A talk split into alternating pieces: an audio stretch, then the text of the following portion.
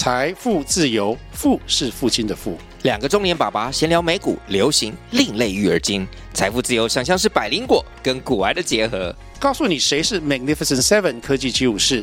你该买瘦瘦比双巨头吗？从马斯克到泰勒斯，从华尔街到好莱坞，我们都追得上。新的一年听新的 Podcast，让我们一起财富自由。富是父亲的富哦。哦，前面城镇的守门人是位女孩啊，这可真少见。等等，你要做什么？我是里奥，我要前往恶魔岛，必须穿过你们的村庄。要经过可以，但你必须回答我的问题。啊，守门人是不是都有很多问题呀？怎么每个城镇的守门人见到我就要问我问题？哦，是吗？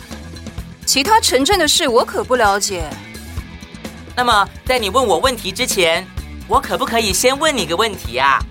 什么问题？女生当守门人的例子比较少见，可不可以请教你为何会想来当呢？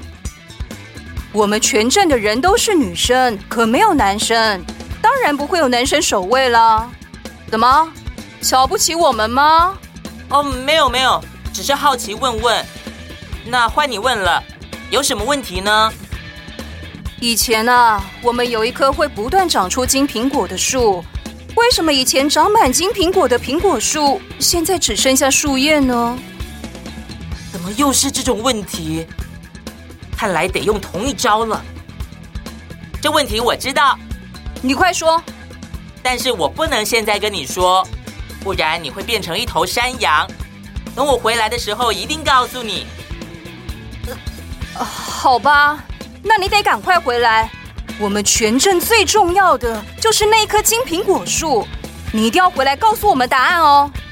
一定会的，等我哦。